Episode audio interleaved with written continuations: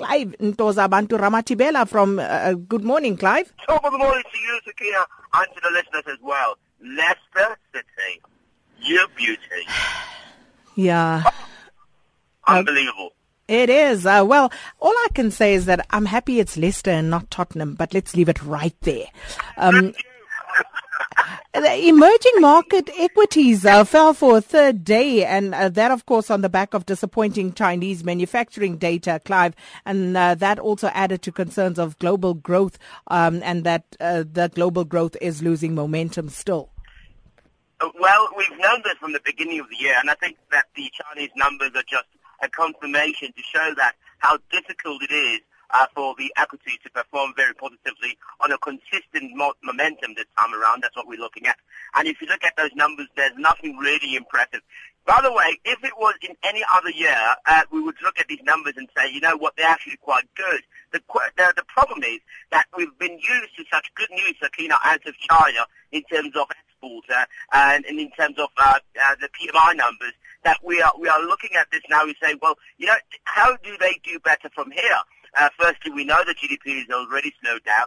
Secondly, we know the fact that they're starting to um, uh, uh, close ranks with their investment-led economy. And then also we know that sentiment has returned back into the emerging market. And China is obviously a far more developed uh, country than, than the emerging market uh, space. So what is taking place is because of the negativity in China, these emerging markets are now starting to doubt that these numbers will ever turn around and look positive. And so you would have heard a lot of people are saying that China is fueling the negative sentiment around the equity market because it's not it's not consuming or it's not um, doing what it used to do before in the past where we saw them actually consuming and stabilizing some of, uh, and even influencing growth in some of these emerging markets. With them now slowing down, it means those emerging markets will also take a little bit of a nosedive. And we saw that because we saw the Chinese shares that were traded in Hong Kong, they took a loss uh, earlier also this morning, developing nation equities.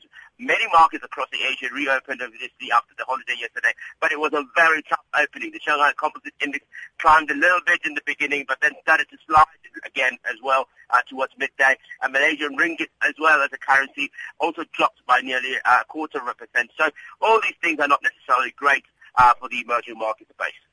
And of course, then um, the Australian Central Bank unexpectedly cutting interest rates. And what's been the effect of that, Clive?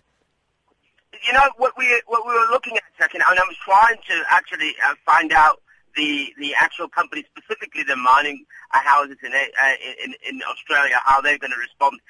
Uh, the Asian stocks held, but Australia's currency slid by one percent versus the greenback, which is uh, our, our dollars. Um, and the Bank of Australia cut its uh, rate. Uh, the reason behind it, as it was explained by the uh, central governor, is that they are trying to stimulate a bit more of an economic uh, participation, specifically in the middle to upper class uh, uh, uh LSM. So uh, if you look at, for example, uh, what they tried, what they after after they did what happened in the actual market themselves, they actually started to pick up slightly because it was a shock. Nobody had expected uh, them to do this at this particular moment. April manufacturing data released this week, uh, so we will have a look how that impacts on, on this new currency or rather this new cut.